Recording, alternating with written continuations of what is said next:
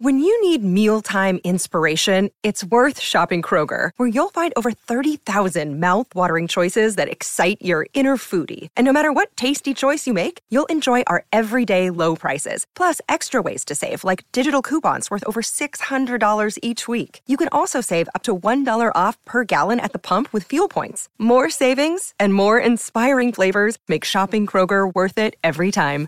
Kroger, fresh for everyone. Fuel restrictions apply. Greeny with Mike Greenberg, the podcast.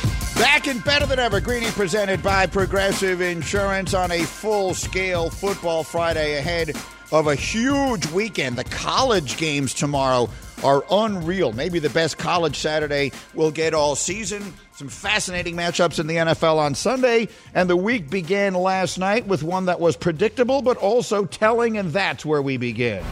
Here we go! Only one place to start. Purdy going to throw one deep, wide uh, for Deebo. Made the catch on the back shoulder. Touchdown! San Francisco! This is a complete football team, and they're only going to get better. All right, the Niners win and they cover against the Giants in a Thursday night game that we all saw coming. We talked about it yesterday. I don't know how the line was only 10 and a half points last night. We said we would have needed two touchdowns, and the Niners would have even covered that. Graziano and Tannenbaum, good enough to hang out after we wrap up Get Up this morning. Sounds sort of like a law firm, right? Like if you if you're in an accident, call Graziano and Tannenbaum and see if uh, they can be of help to you. So I, I want to dive right, right directly into this game. There's a million things to get to the Justin Fields thing and Belichick versus Zach and everything else. But I want to start with both end, uh, ends of last night's game. Let's start with the Giants part of this. Because Mike Tannenbaum, you came out firing in our meeting this morning and you brought it directly onto TV with Get Up. You made this very much about the quarterback. Yeah, at forty million dollars a year, you expect him to elevate the play uh, uh, around of those around you because in a cap system, that's a lot of, your allocation, and it's not good enough the way he's playing. And if you don't think he can take you to where you want to go, don't pay him forty million dollars. Keep looking because if you are chasing greatness with Jalen Hurts Dak Prescott and trying to win in the NFC, and you don't think Daniel Jones can do that? Like last night was the reason you signed him. I believe if we're going to pay a guy $40 million a year, you have to go on the road with no left tackle, no running back, no left guard, and find a way to win. And if you don't believe that, Take your $40 million and invest it someplace else. If not win, then at least maybe have more than 150 yards of offense is what they had last night. Graziano, what do you enough. think of that? Yeah, I, I, think it's a team that, that kind of, one of the important things is to know what kind of team you are and what kind of team you're not. And I think the Giants perceive themselves as still sort of putting something together, right? Around Daniel Jones. So yes, they made the playoffs last year, but I, I, don't think they felt like that means they're all the way there. They know what they still have to do on the roster. And they did a contract with Daniel Jones that that kept him happy but doesn't destroy them for the next couple years on the cap. First of all, they can get out of it after 2024 if they want. And if they don't, then his, his 2025 and 26 numbers are not going to cost them uh, in the grand scheme of things very much. It's going to keep them from, from adding more players that they want. So I, I, I see your point. And if you don't believe Daniel Jones is that quarterback, then sure, absolutely. But they came out of last year believing he was because of what he showed them under adverse circumstances, and they felt like they were going to continue to confront those as they put their roster together. And they felt like he look, it's been rough. Like if you stack up two of the first three games against Dallas and San Francisco. One of them's on a short week. Like I, there aren't a lot of teams that are going to come through that and look any good. And the Giants, you know, obviously are not on the level of those teams yet. But, but agree the, the fundamental question: then why'd you pay him? Right? If you don't believe that he could go on the road and carry, te- why would you pay him? Well, I mean, I, I guess the answer, if I'm trying to guess the answer, is that it's better to have a decent quarterback than to have no quarterback at all. And maybe $40 million, as much money as it sounds like, is the going rate for a decent quarterback. If, if you if you don't have Lamar Jackson or Patrick Mahomes or Josh Allen or someone like that, right. you still have to have someone, and the alternative might have been a lot worse. I think Mike's point is that's a trap, right? Like right. if you start falling into the, you know, is he good enough? So that's why I think what they did was, you know, under the circumstance, if they looked at the rest of the quarterback landscape, what they were going to be able to get, where they were picking in the draft, all that, they felt like, well, if we do this deal and we project out for the next, whatever, three, four years, um, we can still accomplish X, Y, and Z on our roster uh, around a guy that we do have some level of belief in, and we're not committing to him beyond. Really, if you look at the structure of the contract, it's a two-year commitment. So if he doesn't justify their belief in him, they can move on at that point. Look, I know it was only one game, but like a microcosm of this is go back last week. Would I rather have Daniel Jones than Josh Dobbs? Absolutely. Is he 40 times better? I don't think so. And that's like when you're running a team, those are the things you have to look at. Like Javon Hargrave is a difference maker, and San Francisco is obviously very lucky that Purdy's on his rookie deal. But if I'm the Giants and know that I need a number of pieces, I have to understand that if I'm going to allocate so much that he at some point has to carry the team in some spots. So what should they have done? Like go back to March, right? And the Giants coming off the year, they like what was the right way for them to go at quarterback. Get Saquon Bar- Barkley signed. He's your best player. He's your best person. Let Daniel go- Jones go to the market, and maybe there's a deal there 20 $25 million a year. Force another team to say, hey, I'm going to make him an upper level quarterback, which again, look, the market has gone up with Jalen Hurts, Herbert, and obviously now Patrick Mahomes. But at the time, Daniel Jones was, I think, like the fifth or sixth highest paid quarterback, and I don't think anybody else would have done that. Here's the problem with that. I understand what you're saying, Greeny and Tannenbaum and Graziano. The problem with that is that you get your deal done with Saquon Barkley, which I think he deserves based upon what a good player he is and what a good person he is, but – the exact illustration of why teams don't want to do it is the fact that here we are week three and he's not he playing, playing, and who knows when he's going to play again. And listen, the fact that he didn't get a contract suggests to me what rush is he in to come back. If I'm Saquon Barkley, he, he was making it very clear to Amazon last night. I have a high ankle sprain. Don't listen to what anybody else is saying. I don't think you should expect to see him back anytime soon. I think I think you know we're looking at a couple of more weeks there. I mean, I know Daboll tried to get cagey early in the week, so I haven't even ruled him out for Thursday, as if there was any chance at all the Giants were going to run a, core, uh, a running back out there on four days rest with a sprained ankle. That was never going to happen. But I, I don't, you know, they have 11 days till their next game. He can talk about getting ready for that. Sounds more likely that it'll be another game or two uh, with him. But that's the problem, right? Like what what Mike T is advocating for is you should have paid the running back and then sort of taken your chances on the quarterback market. I just don't know that there are teams that, that feel like that's the right way to go right now, given how replaceable running back production has shown to be and how difficult it's been to find quarterbacks. Yeah, look, we've debated running back salaries now for, for months. Uh, what I would say is they're not all created equal. And when you talk to coaches who are defending the Giants, Job number one is stopping Saquon in the passing game. So sure. I, I see him differently. It's a little bit why Bijan Robinson and Jahmyr Gibbs won the first round. It's what they could do in the passing game. You know, the other thing, just going back, what could the Giants have done? They could have paid Saquon. And again, Greeny, fair point. He's already hurt. But you could have also franchised Daniel Jones and taken it one year at a time, something that, you know, they didn't have to do the extension. What was the number for him? What was the quarterback number for the franchise again? We, we talked something? about this every day, and 30, now I forgot 32, what it was. 35, something so like that. It's not that much less than what they're paying him. Hey, one way or another. But their cap number on him this year is 15. If they franchised him, the cap number would have been 30. Yeah. Right, yeah. So, so look, I mean, it, it, it's I understand why they did what they did, and we'll see. I, I think, Graziano, you make a good point. A lot of quarterbacks are going to look bad if they play Dallas and San Francisco in, you know, in a span of 10 days. Let's see what winds up happening as they go forward. Uh, this is Greeny with you on ESPN Radio. Uh, Brock Purdy was certainly in the zone last night. He threw for 310 yards in the zone, brought to you by AutoZone. Get in the zone with AutoZone. Let's look at that side of it. San Francisco looks sensational. Mm-hmm. Their defense is dominant. Their offense is diverse. They're playing without Aiyuk last night. Christian McCaffrey has scored a touchdown in an almost unbelievable 12 consecutive games. And the Cowboys lose Trevon Diggs, who is their second best known defensive player after Parsons, and sure. it might be their second best uh, defensive player. He's out for the season with a, an ACL that he suffered in practice, which is just heartbreaking. So, how does that, in your view, Graziano, impact the top of the food chain in the NFC? I think if you if you liked the Niners better than the Cowboys, then your opinion is strengthened by this. If you like the Cowboys better than the Niners, you could probably talk yourself into holding on to that by saying they have depth on defense and they, and they have enough good players up front to overcome it. I'm I'm more likely in the second uh, category in terms of uh, feeling like the impact on Dallas this season. I think I think it'll have one. There's no question about it. But in, in order to figure out how this affects the Cowboys versus the 49ers in terms of, you know, are they the best team in the NFC? You have to tell me what the big injury problem the 49ers are inevitably going to confront is and how does it compare to Trevon Diggs uh, and the Cowboys? Because what's happened to the Cowboys is something that will happen to literally every team in the league on some level at this point this season and the season can often come down to how good your your backup cornerbacks are how good your backup offensive linemen are and that's where the Cowboys are right now confronting that. What do you think of that, Mike? Uh, relatively the same, except I would say this: where they're really going to miss him is he could turn the ball over. He has Right. rare ball skills. At you know, initially he was a wide receiver going back to Alabama, and he plays that way. But the pass rush they have is so dominant and so difference making that they could certainly make up. And, and Dan mentioned DaRon Bland, who, for example, had five interceptions last year. Jourdan Lewis is more of a slot. They traded for Noah Igbinoghene. They do have some depth back there. And Stephon Gilmore, obviously, they're going to have to expect a lot more out of him. So I don't think this is going to.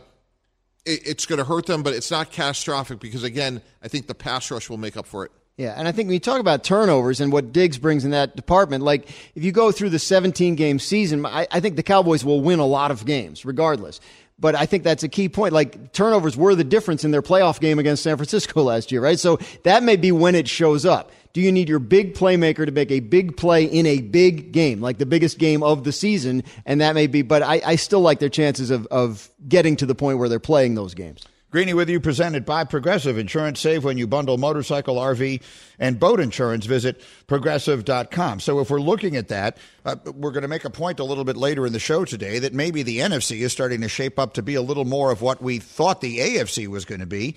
If you could, if the Eagles are going to be a really good team this year, which I think we all think they are, they, they have not. They've been underwhelming in two wins, which is a lovely problem to have. Um, then couldn't one make an argument the three best teams in football right now all play in the NFC? Are those the three best teams in the sport? Who from the AFC is crashing that party? Is it still Kansas City? is it yeah, Miami? Right. I mean, how can you rule out the Chiefs? At the, I mean, they, they had a rough opener without out their anybody. 2nd and third best players. Like, I think that's still. We're talking about two game sample. Like, I mean, you- are you putting the Atlanta Falcons and the New Orleans Saints and the Tampa Bay Buccaneers ahead of all those AFC teams we loved three weeks ago? Like, I, I don't, I don't, I don't. Well, I guess what it. I'm asking is, are we putting those three teams at the top of the league? If you're doing your NFL power rankings right now, would those three teams be in some order, one, two, and three? Uh, what are we basing it on? How it's looked so far? Yes. Yeah, how good do then you think they are? I they mean- would be right. I would put the, well, the Cowboys and the 49ers, I think, have looked as good as anybody, and I would put the Dolphins in there ahead of the Eagles right now, based on the first two weeks or two weeks plus of this season. And I think the Dolphins will be that good. If you told me the quarterback will be standing at the end of the season, I will take the Dolphins to make it to the Super Bowl. That that, that would be my pick. I would. I know- think they're that good. You know what's impressive about Miami? Like this week is their home opener. They've won two games on the road. They're playing Denver, who has two losses, both at home. Now, what'll be interesting to if Jaylen Waddle doesn't play, how much that's going to impact. You know, the coverages. Obviously, with Tyreek Hill probably getting double teamed on every play. The one I would put Kansas City up there for this reason, Greeny. I was shocked how well Chris Jones played. He was dominant against Jacksonville. We all thought Jacksonville was going to be really good. Yeah. He was the difference maker in that game. So if healthy, and to Graz's point, of course, we're going to see more injuries, but I'll. It's hard to bet against Kansas City just knowing how young they are in their secondary. They won the Super Bowl last year. I think they're going to be better on defense. And then finally, a quick thought from Graziano, because I you really brought a lot to the conversation about Justin Fields today. Um, that was the overwhelming topic of this show yesterday and Get Up and so many of the other shows. And I, I don't want to put words in your mouth. I mean, the way the way you perceived it was very different than I think the way a lot of other people did. The press conference, you Yeah. mean the, the quote about coaching? Yeah. I think I think it's important to listen to everything he said, and I think we were we were kind of given a window into how he's thinking, right? And they, he's thinking too much in the games. He's too robotic. Well, why is that? And his first answer is coaching, but he says he immediately says, "Yeah, they're doing a good job of they're doing their job, giving me everything I need to." To, to know about, to think about in a game. I think he's at the point where he's trying to figure out, like, at what point that needs to stop and, and have his instincts take over. Because I mean, you're looking at four and five seconds in the pocket and then taking a sack. That that's on him, right? I mean, like that he's got to throw it away or take off and run or throw it to somebody who's open, of which there were guys on some of those plays. So I think he recognizes that he is. It's they're still doing a project. They still are putting it together with him and the offense, and you know it, it's possible it doesn't work. At some point, like they may come to a point where they say this isn't working, and I think they all recognize that. But right now, what we're getting this week is a look into his thought process and what's going through his mind during the week and during the game, and he's trying to figure out how to get it to match up. Mike T. Yeah, agree. When you do the autopsy, to me, what's clear is he he's not having fun and he has no confidence in the plan. He's Right. going into the stadium thinking like, all right, I got to paint by numbers, and you need some of that. You you need rules, you need progressions, but you also have to be able to make plays and play to his incredible athleticism. And clearly, that is not happening. And I put that on the coaching staff because you have to give your players, knowing that they're young, they're still going through this process of evolving. Have him have success early, make a couple big plays. Maybe it's with his legs. That's going to open up everything else. And it's clear that the tension and the lack of success is impacting everybody. All right, coming up next, we will uh, dive into what will be the biggest game of the weekend by far. And it's one we haven't even mentioned yet. Graziano and Tannenbaum, the offices of this law firm are now closed, at least for the weekend. Thank you both very much. I appreciate you being here. Back in a moment, we are rolling on on a Football Friday on ESPN Radio. Passion, drive, and patience. The formula for winning championships is also what keeps your ride or die alive. eBay Motors has everything you need to maintain your vehicle and level it up to peak performance. Superchargers, roof racks, exhaust kits, LED headlights, and more. Whether you're into speed, power, or style, eBay Motors has you covered. With over 122 million parts for your number one ride or die, you'll always find exactly what you're looking for. And with eBay Guaranteed Fit, your part is guaranteed to fit your ride every time or your money back. Because with eBay Motors, you're burning rubber, not cash. With all the parts you need at the prices you want, it's easy to make your car the MVP and bring home huge wins. Keep your ride or die alive at ebaymotors.com. Eligible items only, exclusions apply.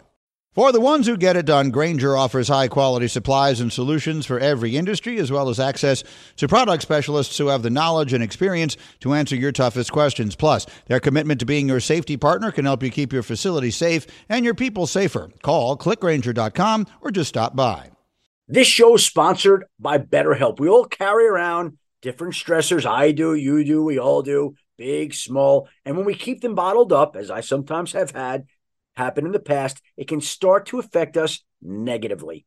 Therapy is a safe space to get things off your chest and to figure out how to work through whatever's weighing you down. It's helpful for learning positive coping skills and how to set boundaries. It empowers you to be the best version of yourself. It isn't just for those who have experienced major trauma. If you're thinking of starting therapy, give BetterHelp a try. It's entirely online, designed to be convenient, flexible, and suited to your schedule. Just fill out a brief questionnaire to get matched with a licensed therapist and switch therapists anytime for no additional charge. Get it off your chest with BetterHelp. Visit betterhelp.com slash greeny today to get 10% off your first month. That's betterhelp, H-E-L-P dot com slash greeny, G-R-E-E-N-Y.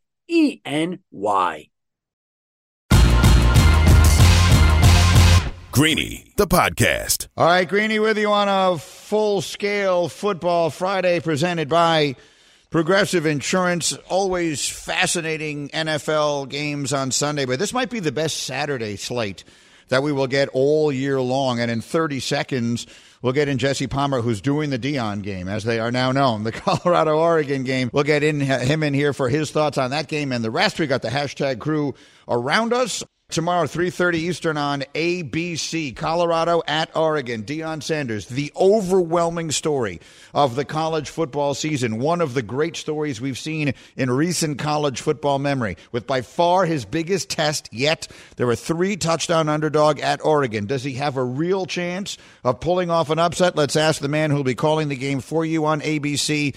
It's been a long time since we've said hello to our buddy Jesse Palmer. How have you been, Jesse? I'm doing fantastic. How are you, Greeny? Well, I'm I'm great, and I, I'm not going to lie to you. I find the previews for the Golden Bachelor completely compelling, perhaps because I've now reached that age. But one way or another, every time that thing comes on, I, I'm fa- I'm absolutely fascinated. That show will debut in two weeks. I know it's not what we're here to talk about, but I mean this sincerely.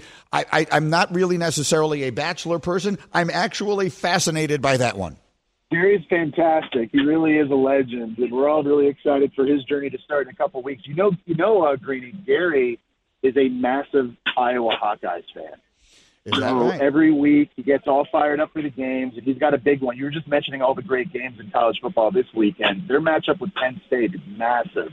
So, so Iowa and Gary and the Golden Bachelor, he's got his eyes glued into the college football world this weekend as well. Very good. I know that's not what they want me to talk to you about, but I can't stop watching those. Every time those promos come on, I can't. I can't get enough of it. Anyway, okay. So let's get to this. So I asked Greg McElroy, what will it mean if somehow Colorado wins this game tomorrow? And he says it will mean that Deion Sanders and his team just had the greatest month in football history. It, it, it would be a month unlike anything we've ever seen on any level of football. And I don't think that's necessarily taking it too far. How would you describe what it is like and, and what is at stake tomorrow as Colorado goes to play at number 10 Oregon? It's interesting. I just think this game already by itself, forgetting who's coaching on the sidelines, already has so many great storylines. I mean, it's two undefeated teams and what appears to be a loaded Pac 12 conference. You got two Heisman candidates, a quarterback on each team. But really, you mentioned it at the beginning, it's the Deion game. It's, it's, the, it's the prime effect and why everybody has their eyes on this game. I mean, a guy who is just transcending sports, whether you're a college football fan or not, or a sports fan or not. People tune in to see what they're able to do. And up to this point, it's been a storybook month, no doubt about it. They're only the fourth team ever to lose 11 games last year and start the season 3 and 0. And listen, Prime's been a master motivator up to this point. He's always able to get his team hyped up and ready to go. Being a 21 or whatever it is point underdog for this one and not having their most dynamic playmaker in Travis Hunter um, will be fuel for them to go into Autzen Stadium and try to shock the world once again. You know, the big question to me is just how much does this team have left in the tank? After being in the spotlight for the first three weeks of the season, their win against Colorado was so physical and emotionally draining. You know, can they pull this up? But if they were to do that, it's just to me, it's just another chapter in everything that Prime's been able to do in Boulder early this year. And, and for all those that still aren't believing after three weeks, you know, this is a big, big statement for what he's doing. Uh, Jesse Palmer and my buddy Joe Tess will have the game for you tomorrow afternoon on ABC. Uh, you, were, of course, were a quarterback. How good is the quarterback of Colorado? Uh, Bo Nix is really, oh, sorry, Sh- Shedeur is really, Yeah, really Shedeur good. is who I mean, yeah. when I- when- yeah, when I watch him, he's so fundamentally sound. I mean, he's always in a great position to throw the football and be accurate. No, there's a lot of people that were, that were wondering how it would translate from the FCS level to this. He's been really, really good. His comp to me in the NFL is Geno Smith in terms of the way he looks throwing the ball. He's not a dynamic runner, but he does have the ability to extend plays. I've been super impressed because we've got to remember he's learning an entirely new system, and Sean Lewis, his offensive coordinator. There've been a lot of quarterbacks this year in college football that have entered the transfer portal, guys who had success in their previous stops that haven't had the same success that Shedeur is having this year. And Greeny, he's not playing behind a very good offensive line. Mm-hmm. He's been sacked 15 times. Shedeur's being pressured on 44% of his drops, and he's still putting up Heisman Trophy numbers. There are draft pundits out there that have him as the number five overall prospect, and people are saying, well, if he comes back next year, he'll be the first pick. So what Shedeur has done through three games has been remarkable. He's every bit as good as the hype, and I've been really, really impressed. Yeah, Mel, I think, was the one, uh, uh, at least one of the ones who said he would have him number five right now. Jesse Palmer, brought to you by Bear. Bear is awesome. Let us tell you why. This Saturday, let the Home Depot help you get projects done right with Bear Premium Plus interior paint. Let me get a quick take from you on two of the games while I have you. Notre Dame, Ohio State tomorrow night, obviously, is a monster game. The Irish are home. Heather told us this morning on Get Up she thinks the Irish need it more for their playoff chances. How do you see that game, Jesse? Yeah, it's like I mean, listen, Sam Hartman's been unbelievable. Uh, you talk about impact transfers throughout the country. I mean, arguably none as impactful as him in the season he's had. And you know, the passing game and explosive plays in the passing game has just been something that's been the missing ingredient, I think, for Notre Dame in, re- in recent years, for many years, with respect to them being a legitimate college football playoff contender. But now they're playing an Ohio State front that has a lot of first round talent on, on that defensive line. And so, can Sam Hartman handle the pass rush? Will he be able to be accurate? I think that's a big, big factor in that game this weekend. And then we got Bama home against Ole Miss in a game. A lot of people are telling me they think Ole Miss is going to win. Does it feel well? I, I shouldn't even make that a question. It feels from where I'm sitting like the dynasty that Nick Saban has put together is really teetering right now. How do you see it? Uh, to me, it, it all comes down to Jalen Milroe, a quarterback who's going to go back to being the starter in this game. And, you know, part of that dynasty and the greatness, I think, of Saban throughout the years has been just the level of consistency at the quarterback position. Year after year, when you go back to Jalen Hurts or Tua or Mac Jones or Bryce Young, I mean, that's a massive part of being able to sustain that level of play year in, year out. And obviously, Alabama hasn't had it early this season. Jalen Milroe is an exceptional talent. His ability to run the football, he's got a very live arm, and he's looked good throwing it this year, he's looked really good. But against Texas, there's some questionable decisions, and some critical errors that cost them. If he's able to limit those, their defense is good enough, I think, to keep them in the game and keep it close. But really not just this game, Greeny, but the season really now. You get the feeling – a lot of that is on Jalen Milroe and what he's going to be able to do, particularly when he's thrown. Jesse, we'll be looking forward to watching it tomorrow. Thanks as always for jumping in here. Say hello to Tess, and we'll see you tomorrow. I'll say hi to Gary, our Golden Bachelor, as well. oh yes, that's my guy. I'm telling you, that's Jesse Palmer with us again, 3:30 Eastern tomorrow on ABC. Let me bring Hembo into this conversation. I don't know if it's my age, but for those of you who haven't seen it, the promos are everywhere. They run them on ESPN constantly, which I think is why I've been seeing them so much. But you know, they do the show The Bachelor where you have like a young guy and then a bunch of women vie to become his uh, you know, whatever it is, or or and then the reverse, the bachelorette. And so now they got the golden bachelor. So he's a dude. He's older. He looks way older than me. They say he's 71. 71 and and they have a bunch of women I guess who are about that age vying for him and for whatever reason I can't get enough of these promos. I'm going to watch that show. Interestingly uh, interestingly enough, um, Jesse just said he's a big Iowa Jerry's a big Gary's a big Iowa football fan. Mm-hmm. You have to be 71 years old to enjoy watching that team play. right? Yes. Does he not? Uh, uh, uh, well, now that he's on that show, he scores more often than the team does. By That's a long shot. Show. They have the most uninteresting offense in the history of college sports. You want to stay on the? I know you have a bunch of college stuff. We had a few other things planned here, but do you want to dive in with some of your numbers since we just did that with I, Jesse? I do, but before we do that, I want to ask you a question that I think is fascinating, and maybe this makes me a, a bad corporate citizen. I don't know. But Jesse's calling the uh, Colorado Oregon game, as you said. That's going. That's at three thirty, the exact same time as Bama and Ole Miss is on CBS. We got the ABC game. They got the CBS game. We we said last week that Colorado, Colorado State was the fifth highest rating ESPN had ever had in a college football game. Will be, it'll be fascinating for me to see the Deion effect going head to head in the same window against Nick Saban in Alabama. Is Deion Sanders' celebrity already so great that that game will outrate a massive SEC game. Like that would have been a game otherwise that would be one of the biggest rated games of the whole season, Ole Miss Alabama. That's a really fascinating, I think, snapshot or look into just how much Deion Sanders has made hay this season. That's, that's a good point because Nick Saban has been the dominant figure in that sport for a generation. And Deion is the person who seems really here to take that from him.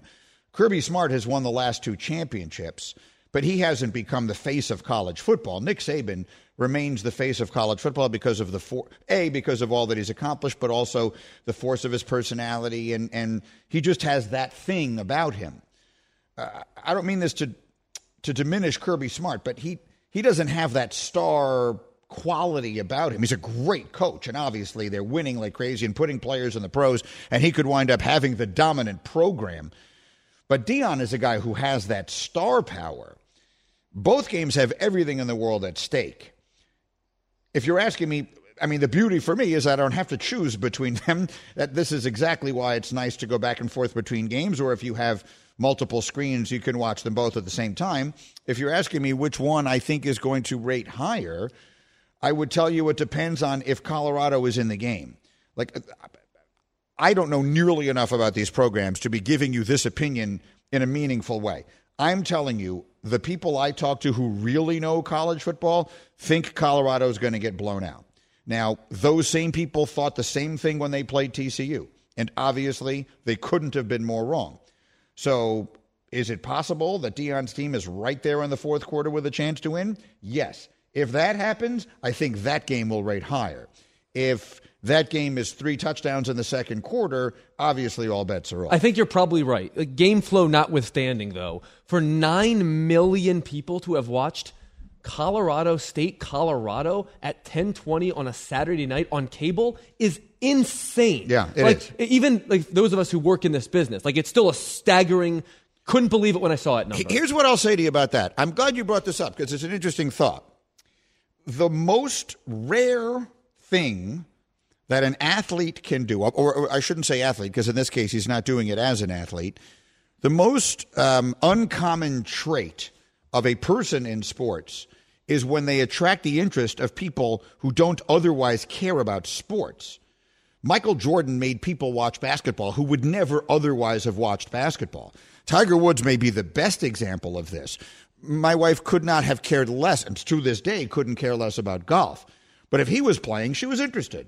I, have I've made this um, point before. She could walk in the door and, and, and say, Oh, what are you watching? And I could say, Oh, you wouldn't believe it. Justin Thomas, Jordan Spieth, and Jon Rahm are in a three way playoff, and it's been going on for 17 holes, and the winner wins $15 million, and it's the most epic day in golf history. And she would say, Oh, great, and go on about her day. And if she walked in and said, What are you watching? And I said, Tiger's playing and he has a chance to win she might sit down and watch. And maybe that's the difference that college football fans are fascinated by Nick Saban. But I don't know that people who don't otherwise care about college football care about Nick Saban. I think they do care about Deion. So here's my follow up then, because I think it's a great comparison, the Deion to Tiger. 99% of those people tuning in were rooting for Tiger. Do you get the sense that 99% of people are rooting for Deion in Colorado, or do you get the sense that he's becoming more of a, a polarizing figure and people either root for him or against him, but either way you have an opinion? I don't know. The sense I get is that people think it's polarizing. I don't know anyone who's not rooting for him. Like, I, I don't. I'm rooting for him. And I've made no secret of the fact that my very limited interactions with Deion Sanders in my life have not been that good. He's not someone that I would have thought I was otherwise um, inclined to root for. I, I don't dislike him, but my, my experiences with him have not been memorable or great. Um, but I'm completely sucked into what he's doing, and I love it. I, look, college football has been the worst good old boys network of all time. I mean, imagine this for a hundred and something years the fat cats were getting rich and everyone else was getting nothing. The people doing all the work were literally getting nothing. And it feels like this is a full ushering in, unapologetically, unmistakably, and I think forevermore, of a new era of college football. It will never be what it was anymore. And many people, including me, embrace that. This is what it should have been all along.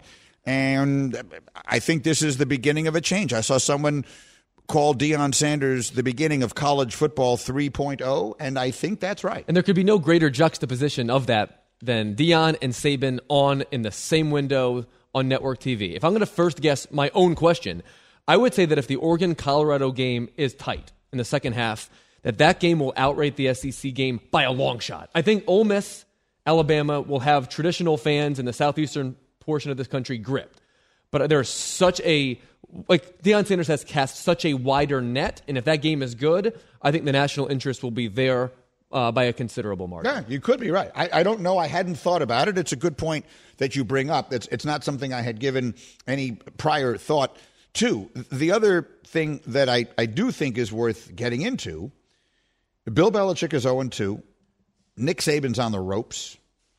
Are we seeing the end here the beginning of the end anyway, of the two most successful coaches, not only of their own eras in their sport, but certainly on the on the team photo of the two most successful coaches in football history. Is that what we're seeing? Yeah, and I'm very curious to see who outlasts who. I have more confidence in Saban because of the infrastructure there. You know, we haven't seen the Belichick without Brady thing work. We've seen Nick Saban win championships with any number of quarterbacks and any number of rosters. But I think that you're probably right. I'm not going to be the person that writes Nick Saban's obituary, but I think it's probably time that we at least start to f- frame how we're going to write bills because that I am exceedingly, um, I should say this, I'm pretty confident that he will never have the same measure of success. And if it's his goal to pass Don Shula to, to be the winningest coach of all time, it's probably going to take longer than ownership in New England wants him to stick around. Well, that that will become interesting. I, I think both of them face watershed games this weekend. I think if the Patriots lose this weekend, their season is done. If Alabama loses to Ole Miss tomorrow, their season is done.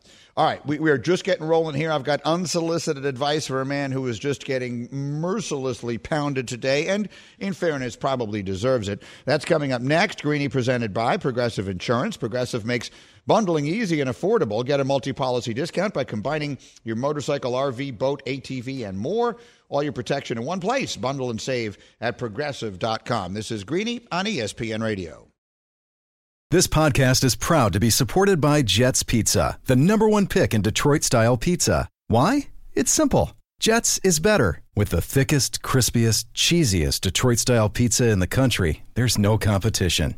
Right now, get $5 off any eight corner pizza with code 8SAVE. That's the number eight, S A V E. Go to jetspizza.com to learn more and find a location near you. Again, try Jet's signature eight corner pizza and get $5 off with code 8SAVE. That's the number eight, S A V E. Jet's Pizza. Better because it has to be. Hi, it's Mike Greenberg letting you know ESPN Bet is ready to take you through all the biggest sports moments this spring. The official sportsbook of ESPN has exclusive offers and markets from Scott Van Pelt, Stephen A. Smith, and me, plus many more. From the playoff intensity to finally getting out to the ballpark, there's no better time for sports fans. Sign up today. New users get a bet reset up to $1,000 in bonus bets if your first bet doesn't win. Download ESPN Bet today. What a play! Must be 21 plus and present in select states. Gambling problem? Call 1 800 Gambler. Terms and conditions apply. See app for details.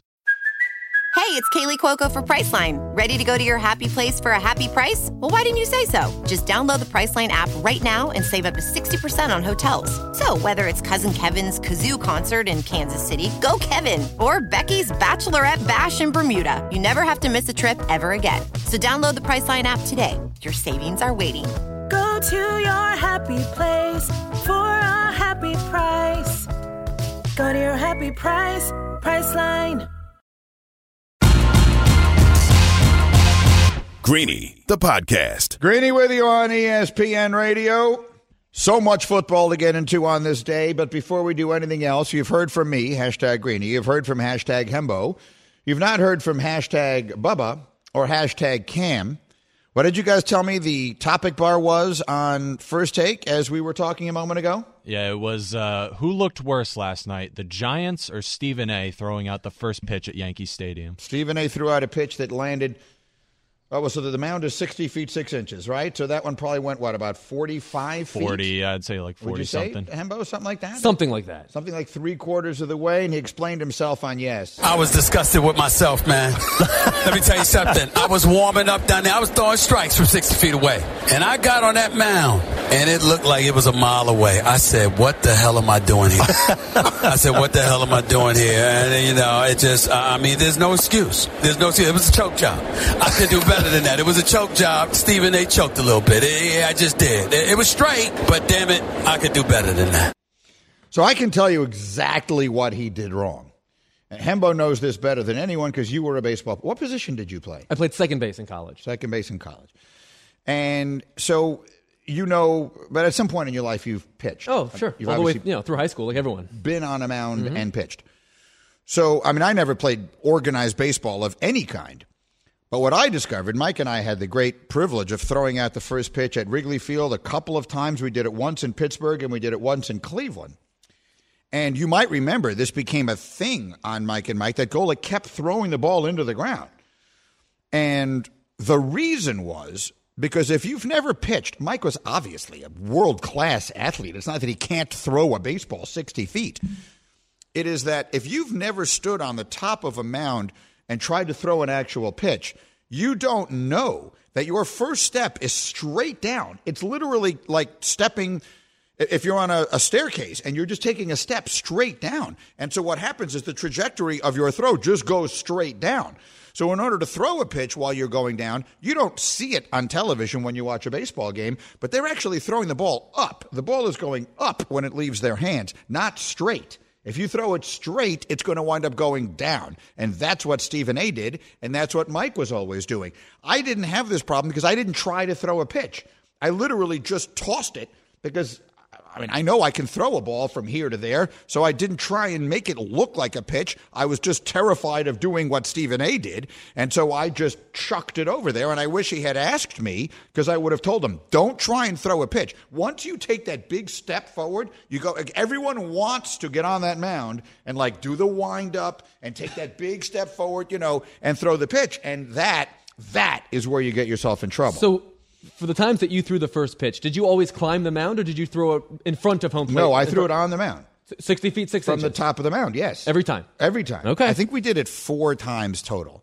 Um, I, I think it was twice in Chicago. I, thi- I think we sung "Take Me Out to the Ball Game" three times, but I think we only threw the pitches twice, and then we did it once in Cleveland for sure and once in Pittsburgh. And were you four for four? Yeah. Now, they weren't all. They didn't all look great. I mean, one of them was so far, well, either inside or outside, depending on which side of the plate the batter would have been in. I mean, I probably missed. I, I probably missed the plate by a good three feet. But they never hit the ground. Never. So, so that's at least something. No, it's not something. It's everything. Well, it's not everything. All they tell you when you get to do this is whatever you do, don't bounce it. It doesn't matter. You're way better off throwing it over the catcher's head and having it go to the backstop. Way better off than bouncing it. I don't know bouncing about it is that. the it is uh, Bubba. You, you think bouncing fi- it is the Stephen cardinal A's sin. is better than fifty cents. Right. Steve. Yeah. Stephen A's is better. Well, but Well, 50, cents, is well, it was essentially over. It went over the catcher's head No, to the but left. Stephen- uh, uh, Stephen A's is not that bad. 50 Cent's looks like someone who has literally never thrown a baseball in his life. And it might be. Like I I, don't know how you grow up in the world and have never picked up a don't know, baseball yeah. and thrown it. He was busy rhyming. Uh, but, but he he never. That was terrible. What wa- what have been the worst ones? Like what are the other Well, legends? Snoop Dogg. Yeah, Snoop Dogg, Gary from Howard Stern had a terrible The one. Cincinnati mayor is a Oh, legendary. yeah. That's a good one. Yeah, He had a bad he week. really yanked it. yeah. So Stevens wasn't But like most that of the, the bad bad ones are not bound. The, all the bad ones we're referring to are ones that go completely sideways. Right. Uh-huh. No one refers to a bad one generally as one that's a one hopper. Yeah. That's perfectly straight. The catcher caught the ball yeah, that Stephen I mean, A threw. Could Stevens have been better? Absolutely. Should he be disappointed? Yes. But for people to compare it to 50 Cent's is ridiculous. That's what Ryan Clark said. All right, fair enough. I, I, I'm I'm with that. You have any thoughts on this? I Or should don't. all right, then I got to bring in hashtag Bubba because he's a sad man today. You know, every team goes through their trauma. Every team goes through their adversity. We've had three terrible injuries. Boom, boom, boom, right off the start of this NFL season. Week one, the Jets lose Aaron Rodgers. Week two, the Browns, in very unsightly fashion, lose Nick Chubb. And now, before they even get to play their third game, the Cowboys lose Trevon Diggs to a torn ACL suffered in practice. And while I guess it doesn't really make it any worse that it happened in practice, the result is the result. It somehow feels worse Right. that it happened in practice than if it had happened in a game. Bubba, who is wearing his Dak jersey today and is the crazy Cowboy fan in our group, what is your reaction to the Diggs injury? Yeah, I mean, I agree. For whatever reason, it does just feel somehow worse in practice. I don't know what it is, but there is just something worse about happening in practice. But I, kind of agree with what Tannenbaum was saying earlier. While it is incredibly disappointing and frustrating, I don't think it's going to be catastrophic. I think it's going to be a big loss, but uh, they do have some depth in, in the in the backfield, so I think that'll help. And the, the you know just Parsons, the other guys are just going to have to step up. And I think with you know Dan, they have enough people on the defensive side that can still be solid. Now he's obviously a great ball hawk. He's great.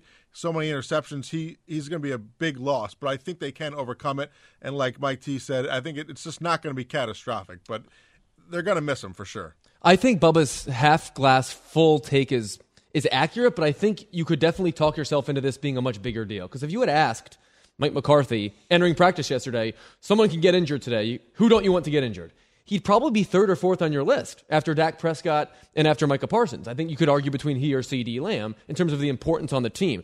But the reason, Bubba, why I think this might be a bigger deal than you're saying is because of the way that Trevon Diggs allows you to play defense. Since Dan Quinn got there, the Cowboys have played uh, man coverage more frequently than any team in the NFL, in part because he's so incredibly good at that. So the idea that the depth that you have being plug and play. I- I'm going to have to see that first. Sure. And when you're going up against San Francisco and Philly, two teams that have outstanding weapons on the outside, it's not going to affect you know th- th- their odds to win the Super Bowl, but it could, in the margins, affect those individual games, which could obviously swing things in a big way. They will play San Francisco two weeks from Sunday on the road.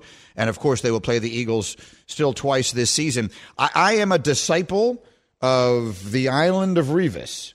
M- My, my belief is that a shutdown corner is the most valuable thing you can have on a defense. I know everyone talks about the pass rusher. And Micah Parsons is more than that. Like Mi- Micah Parsons is the best defensive player. To me, he's a, a uniquely great player. But I'd rather have a shutdown corner than a great pass rushing defensive end because you can, if you're an offense, you can chip that guy. You can do things about him. I'm, I'm not saying he isn't a dominant player, but I believe what you just said to be true. When you have the shutdown corner, that enables you to blitz. It enables you to do so many things. If you're going to leave Trevon Diggs out there on an island with A.J. Brown or with Brandon Aiyuk or whoever it might be and feel good about yourself, that makes all that's what Revis did. And that's what made those Jet defenses so good. I, I think this is a terrible loss. Oh, no doubt. If you're if between comparable players, I think corner is the second most important position in the NFL right now. Behind quarterback. It's such a pass happy environment. And over the last three years, the Cowboys have allowed 48 touchdown passes against 47 interception. That is crazy production in this kind of scoring environment. Yeah, so I, I think it's a significant blow. It doesn't mean that their Super Bowl hopes are done, but I think it hurts them a lot. We'll be right back. Thanks for listening to Greeny the podcast. You can listen live each weekday morning at 10 Eastern on ESPN Radio. Or watch the show through the Watch tab on the ESPN app. Also catch Greeny on Get Up, weekday mornings at 8 on ESPN. And also available wherever you get your podcast.